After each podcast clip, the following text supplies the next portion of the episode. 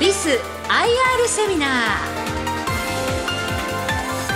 この時間は11月23日にオンラインで開催したラジオ日経相場の福の神注目企業 IR セミナーからビス IR セミナーの模様をダイジェストでお送りします。ご出演はビス代表取締役社長中村隼人さんです。この番組は証券コード5071東証2部上場ビスの IR 活動の一環としてお送りします。ビスはフィロソフィーである働く人々を幸せにのもと働くをデザインするワークデザインカンパニーです。コンサルティングワークスタイリングブランディングを通して継続的に企業価値向上の実現をサポートします。デザイナーズオフィスの実績は2021年3月末時点で累計6500件以上ございます。それでは中村社長よろしくお願いいたします。お願いします。よろしくお願いします。よろしく今日はじっくりとビスのですねいいところをお聞かせいただきたいと思うんですけど、はい、まずはその御社のですねまあビジネスストーリーといいますか、はい、御社の思いまず教えていただいていいですか？ありがとうございます。えっとそれは2003年に始まります、はい、会社の創業自体は1998年ですが、うん、2003年にある町工場との出会いがですね、私たちこの会社の成長のドライバーのきっかけになったっていうことになります。うん、あの大阪の下町にある町工場のまあリノベーションというか改装というようなことでご依頼を受けた案件があるんですけども、まあ、それがですね、本当にそこで働いてる人たちを激変させた、あそうどういうことですかそれ。あの3 4 0年ぐらい前の建物で仕事をさやっておられた人たちがですね、たまたままあ自分はそれまでは商業系の空間づくりをやってたんですけども、まあ、ある方からご依頼を受けて、ご紹介を受けてですね、あのリノベーションしたところ。オフィスの、え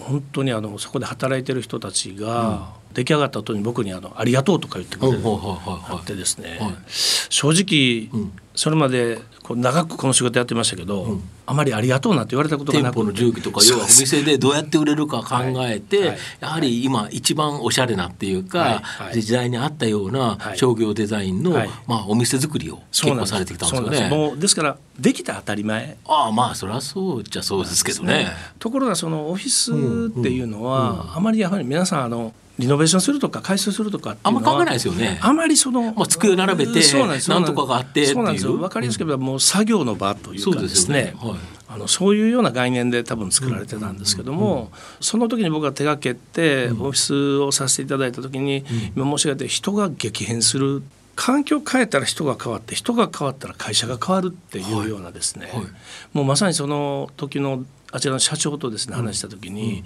例えばその社員さんが、喜んで働いてると。具体的には定時になっても帰らないとかですね、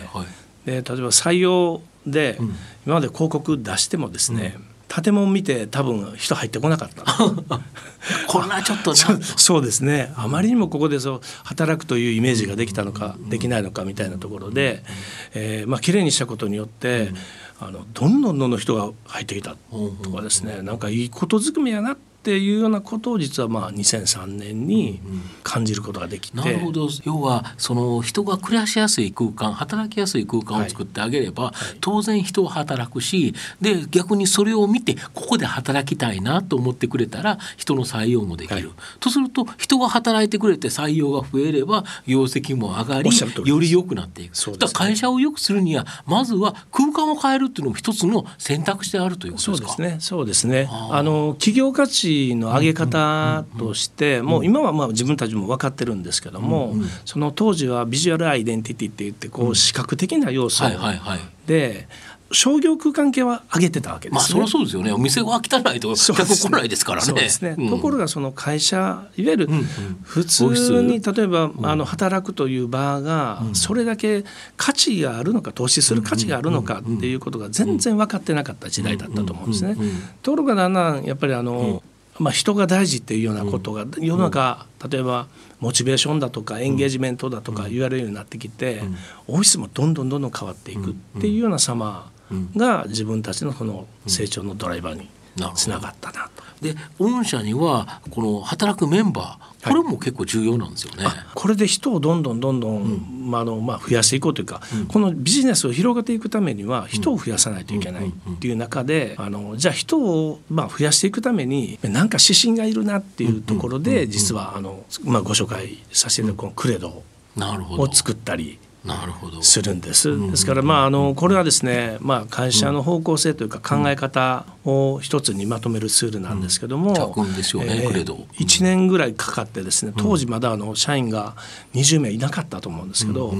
みんなであのせっせせっせとですねアイデア出しながら作っていたものなんですね。はい、なるほど。御社の場合本当にこのクレド同じベクトルを持ったっていう形で、はい。はい、そこできちっと作り上げたから、方向性が一緒だからこそ要は戦う時にまっすぐみんなが同じ方向を向けると、そうですね。いうことですか。そうですね。で、まあ、そうありながら実は当初できてなかったことがあってですね、うん、それが実はこの、今はあの確立してるんですけど、うん、企業理念であるフィロソフィーっていうことで、働く人々を幸せにっていう、そのまあスローガンみたいなものをになるんですけども、自分たちが、まあ、社会に存在させていただいている理由当時は今ほどパーパスとか言われなかったんですけども、その存在理由そのものを働く人たちを幸せにっていうことで定めたことでよりこう力強いですね。なんか集団になったような気がします。なるほど、はい、あと普通会社概要のトップページって見ても会社概要って書いてあるだけなんですけど、御社に行くと僕はあの新橋の方の、はい、えー、東京の、はい、えー、本日さん、こちらにはお伺いさせていただいたんですけど、やはり緑があっていいですよね。まあ、これコンセプトはホーム、っていうことで、エントランス入ったところに、私たちサロンって呼んでますけども、まあ、本当にお家のですね、リビングというか、オフィス自体が、まあ、そもそも長くいるバーなもんですから、家よりもくつろげる空間っていうところで作らせていただいているもので、人によればオフィスじゃなくて家具屋さんのショールームかって言われたりしたんですけども、まあ、あの今は非常にマッチしてですね、皆さん喜んで、はい、ここであの私たちにあのいろんなメーカーさんもお仕事上関係するんですけども、そんな人たちにもですね、たくさん来ていただいて、あのみんなここで仕事させていただいてやっぱり御社のところで言うとどこを向いても目の中にその目線の中に緑が入るんですよね。そうです。あれがあると、なんかほっこりしますよね。そうですね。そうですね。あのバイオフィリックっていう、そのデザインの、まあ手法なんですけど、はい、まあ今あの藤本さんおっしゃられたように、やっぱり癒されるんですね。そうですよね。はい、もうそういう場を作らないとですね、やっぱり人に選ばれないですね。そうですよね。会社が。で御社このオフィスにおいては、デザイナーオフィス、はい、まあ、これのリーディングカンパニーという形で、ね。はい、これが遠隔があるということですか？はい、そうですね。まあこれは僕はあの1998年に、あの商業中心なところでスタートさせていただいて、まあ2004年にこの事業を始めていってですね、まあオフィス、まあ、1,000件とか2,000件とか、こう重ねていって、まあまあ、ノウハウっていうんでしょうかね、そのあたりがすごくやっぱり今にマッチするようなことができてるんじゃないかなと思ってます。で御社のこの強みと特徴、はい、ちょっと順番に教えていただいていいですか？あの一番はですね、うん、360度デザインということで、はい。目に見えるオフィスに必要なデザインをワンストップでできるということですね。具体的には例えば会社であるとあのオフィス不要論っていうのも一方であるわけですけども、まあ今のところはほぼ皆さんこう空間があると、オフィスがあると。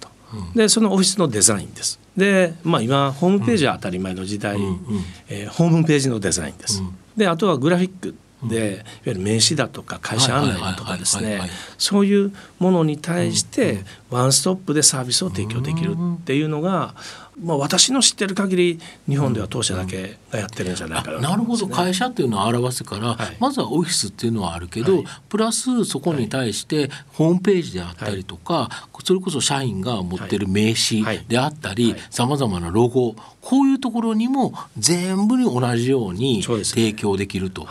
まさに会社のコーポレートアイデンティティ、はい、これを表現するのがオフィスであり名刺であり、まあ、ホームページでありっていうことだからそれを一気通貫で提供できる。そうですね、まあ、それに加えて特にオフィスの領域においては、うんうん、例えばあの物件を探すところからですね、はい。はい、もちろんオフィスのデザイン、重機の選定であるとか、そして最終的にはお引越しのアドバイスまでできるようなことも、まあ、一気通貫でできると。いうようなサービスも、あの非常に大きなところな。るほど。不動産屋さんに近い部分もあるとい。うことですよね。まあ、確かに会社としてはオフィスを良くしたいというか、全体こうあの良くしたいということだから、それに対して一社でやってくれたら任せればいいから楽ですよね。もうぜひそうしていただきたいですね。はい、あと御社いろんな賞を数多く取られてるとか、はい。はい、どういう賞なんですか？ああの一番あのメジャーなのはですね、はい、いわゆる日経新聞さんなんかでも出てるんですけども、うん、日経ニューヨーク賞っていうのがありまして、年に1回ですね、もう全国規模で、賞というかアワードを、うん、あのまあ、それを、まあ、もうほぼ毎年受賞させていただいてまして、うんうん、あとは日本空間デザイン賞と入れて、まあ、現在のところ31件ぐらいですね、まあ、これもやはり強みの中というよりもやっぱ社会的な信頼を得るためにですね、あのやはりこういうところで地道に重ねていってるよっていうのも一つのあの売りだとしたいなと思っています。なるほど、はいあと直近ですね御社3月決算企業ということで、はい。はい、まあ、先日ですね中間決算発表されてるんですけど、はい、これの状況を教えていただいていいですか？ありがとうございます。好調なようなんですけど。ありがとうございます。第二四半期の業績というところで売上はですね、うん。えー、51億2500万、うんうん、えー、前年度期比で149.7%、営業利益。だけど、はい、あれですよね、まあ、売上が伸びたっていうのはあるんです5割伸びたっていうのはあるんですけど、はい、利益が4倍っていうのは これなんでこの売上高普通常で考えた場合、はい、やはりそのオフィスを作ってるっていうことで言えば、売上高が伸びれば利益伸びますよ。これ大体パラレルに伸びていくんじゃないかと、はい、これ明らかに営業利益がガッと上がってるから、はい、利益率上がってますよね、あのー、そうですね、うん、営業効率っていうかですね、うん、あのマーケティングオートメーションなんかの導入なんかも一方で構想しているところはあると思いますけど御社自体のマーケティングの DX 化そうです、ね、IT 化、はい、これを推進することによって、御社の生産性も上がったということですか？そうですね、ね、まあそうそうですね。他の方にオフィスをやって生産性上げるよって言ってるんだったら、自らが上がってないとお前医療室におるんやろっていう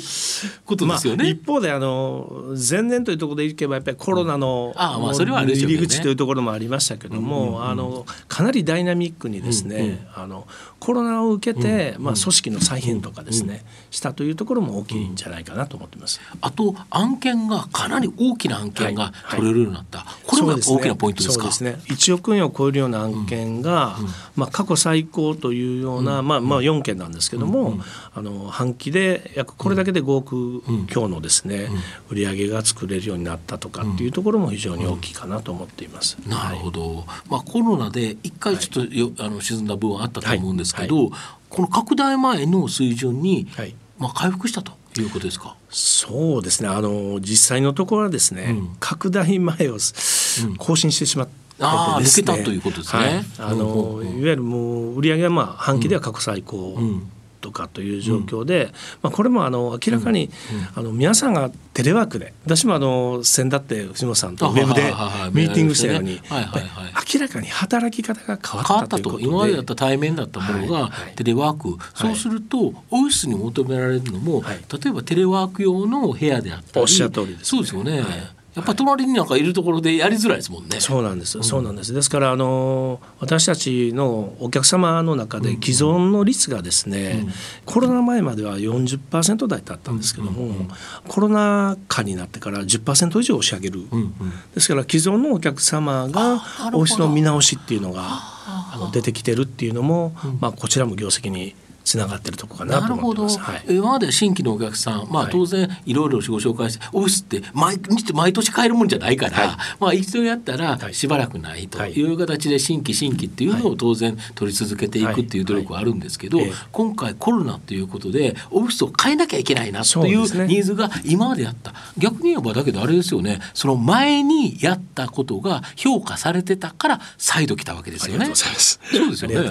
前にやってちょもこ置いといたらこいつに頼まんとこっていう感じですよね。ね。はい、はい、おかげさまであの本当にこういう仕事をしててリピート率が5割超えるっていうのは、あの皆さんもおそらくびっくりされると思うんですけどもまあ、逆に言うとやっぱり成長企業様との取引が多い、まあ、いわゆる成長企業様そう逆にまた拡大っていうのがありますよね。ねだからフリーさん先ほどの人数でいうと、はいはい、今もっといますからね。そうですね。そうですよね。そうですね。10人から今結構な人数いるから、すごいそうするとオフィスも大きく変化していった。はい、そね、その中でオフィス需要というのも、まあその階層というか作っていく需要というのも出てくるということですか。すね、逆に言うと御社がこのオフィスいいオフィスを作ることによってその企業が伸びればまたオフィスを作ってくれるから御社にも返ってくるということですか？はいで足元この受注残高、はい、当然あの工事って受注してから作る、はい、やるということで、はい、今残高がないと、これ今はよくても あの今の売上高がよくてもこの来期再来期っていうところ、その先っていうところがよくなくなっていくとい。う形で今積み上げてるということなんですけど、これも過去最高だとか。もうそうなんですね、うん、あの本当にありがたいことにですね、うんうん、あのまあ、お悩みのお客様やっぱりどういうふうに働いていくんだっていうお悩みのお客様が逆に多いということではないかなと思っています。ですからまあこれはあの、まあ、今期の半期でこれだけまだ持ってるということはですね、まあかなり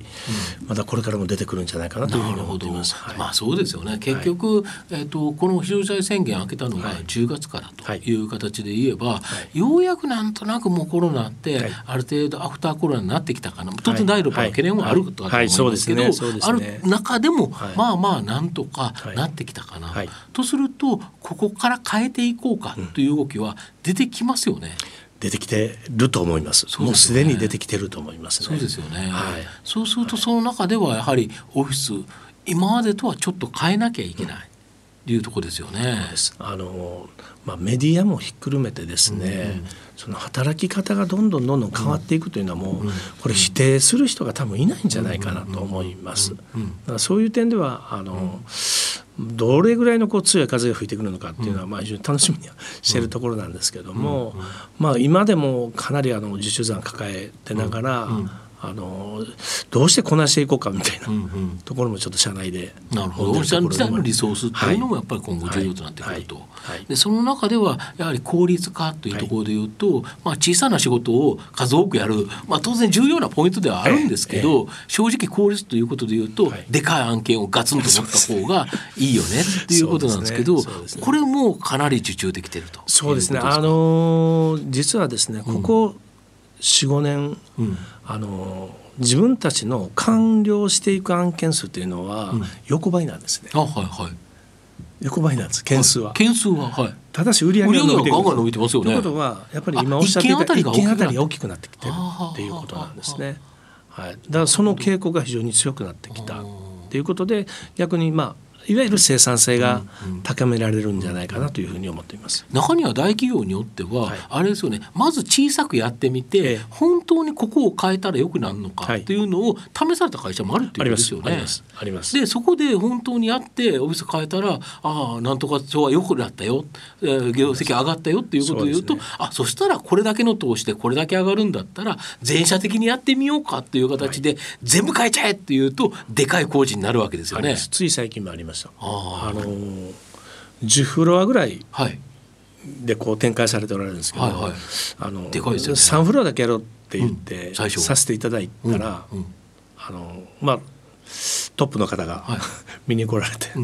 やろう。ああ、はい、そうか、その三つの実績を見て、はい、これはやっぱりいいよね。はい逆に言うと7フロアのやつが文句言ってくるっていうことも そ他の3フロアがよくなっててあいつら快適なオフィスで、なんで俺たちだけ古いままなんだよっていう。やっぱりそうですよね、はい、そうすると残り7フロアもやっちゃえっていう。今はやはり企業自体業績もいいですし、はい。すね、逆に言うとそこに投資したらまたそこで働き方が変わってより働いてくれたら実は OS っていうのはコストではなくて投資ということですか？おっしゃる通りです。おっしゃる通りですね。もうあの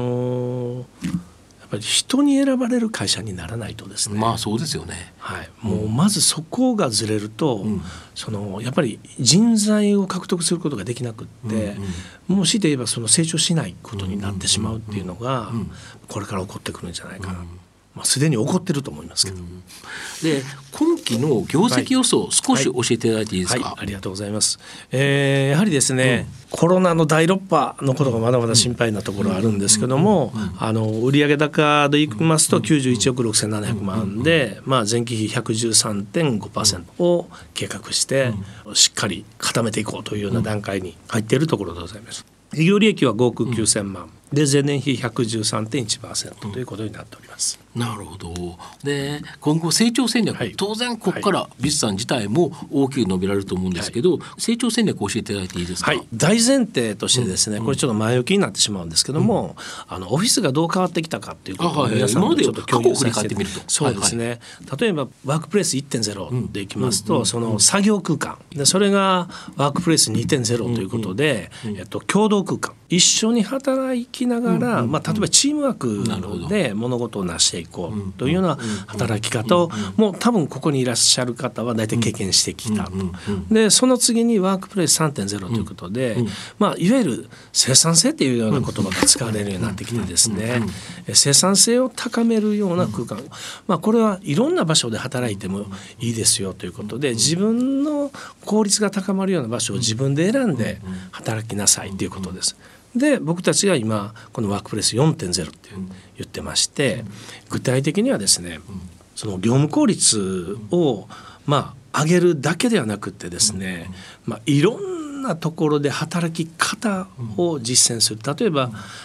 家で働くもありますしシェアオフィスで働くもありますし、えー、まあヘッドオフィスで働くもあると。そのいろんな自分の働けるオフィスの中以外のところをですね広げることができたということで僕たちのキーワードとしてはそのオフィスをどのようにしたいですかデザインしたいですかっていうようなことを今まで言ってたんですけどもどんな働き方をしたいですかっていうことが問われていく時代だなというふうに思っていますんで、まあ、そこから僕たちが出した定義が、まあ、今まではデザイナーズオフィスだって言ってたんですけども、ワークデザインカンパニー働くをデザイン会社に変貌していこうと。なるほど自分たちがこう変わっていこうということで、うん、まあ、これを僕たちはまあ成長戦略の柱としてですね、うんうん、やっていこうというふうに考えてます。で具体的には、まあ、場所中心から人中心にということで、先ほどのまあ作業場所みたいなところから一人一人が生産性高めるような、その人にこうフォーカスしていくような時代にどんどんなっていきますし、やはりあの選ばれる会社になっていくためには、ワーカーの人が働きやすい場所の提供っていうか人に対して提供していかないといけないというところから自分たちのビジネスをちょっと大きく展開していこう。具体的にはですね僕たち今までブランディング事業っていう、はい、これがデザイナーズオフィスという事業だったんですけども、そこから飛び出てですねコンサルティング。でじゃあどんなコンサルティングするのかっていうと、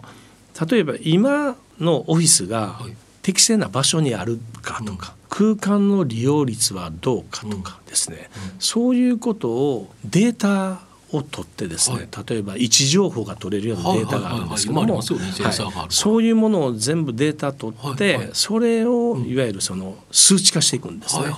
で例えば今までのオフィスはですね表現悪いですけど声の大きい。人が、まあそうですよね、例えば言ったことが通ってい。くんですね。そうですよねそれをいわゆるビーコンっていうその位置情報のシステムを使ってデータがあそうか社員の動きをつけてってもらえればもう分かるんですよね。そうなんですね。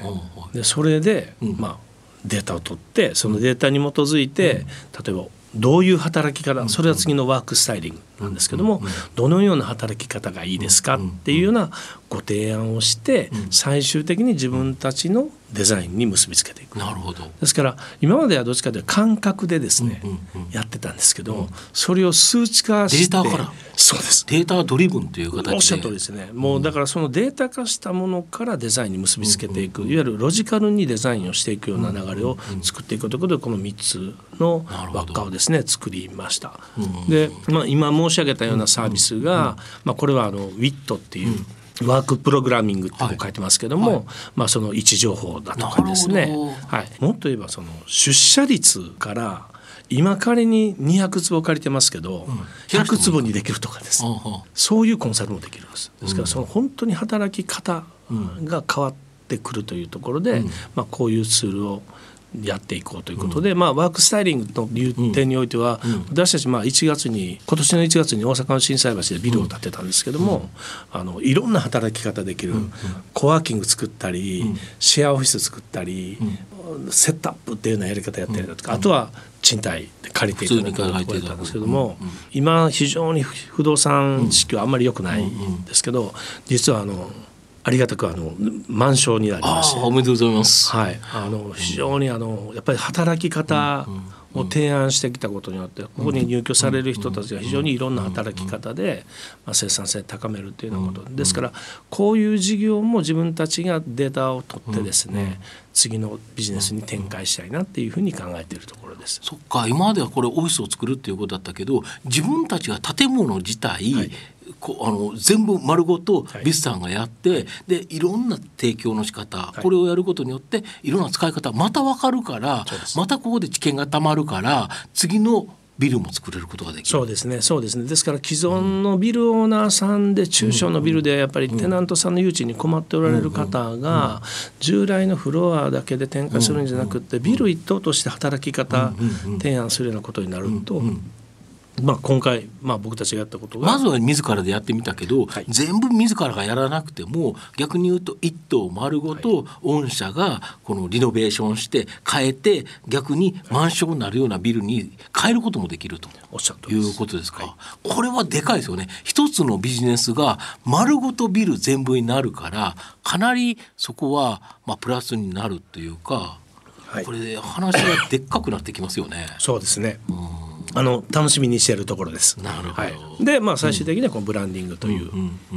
まあ従来私たちがやってるところに、まあ付加価値をつけていって展開していこうというふうに思っているところとですね、あとはまああのまだございましてそのコンサルティングの一部で、働く場のエンゲージメントツールというかですね、はい。はい、組織改善をできるようなツールを、はい、あのお客様に提供するサービスも始めまして。具体的に言うと自分たちが、まあ、働いてる環境がですね、果たして社員さんに貢献できてるかああなるほど。これ御社でいうと自分があの作ったものをずっと採点され続けるから、はい、辛いけど逆に言うとそれをまたデータがたまることによってよりここを改善するっていうことができるということですね。空間だけではないところで、うん、まああのいわゆるメンタルヘルスのところもですね、あのできるようになってるというのも特徴になっています。なるほど。はい、あと業務提携も結構されてるんですね。そうなんですね。あのーうん最近タクシーなんか乗りますと本当によく出てきますけども、あのまあ、ビットキーさんというところとですね、業務提携させていただいて、まあ、事業の拡大をこれからどんどん図っていこうと、まあまあ積極的にですね、あのシナジー生まれるようなことであれば関わっていきたいなというふうに思っております。なるほど。で最後ところで、はい、あの2030年っていう大きな目標あるんですか、はいはい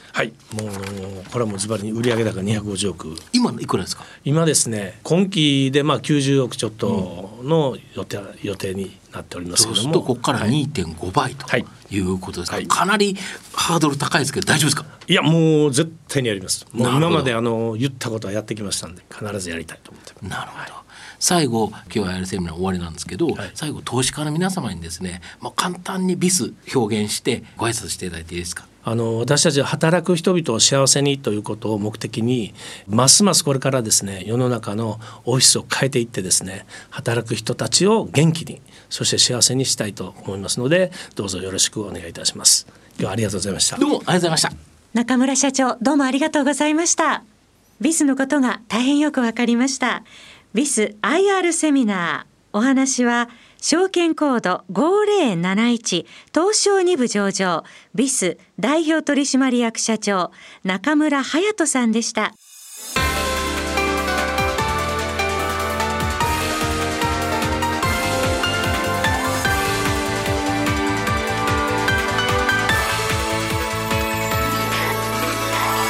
ビス IR セミナーこの番組は証券コード5071東証2部上場ビスの IR 活動の一環としてお送りしました。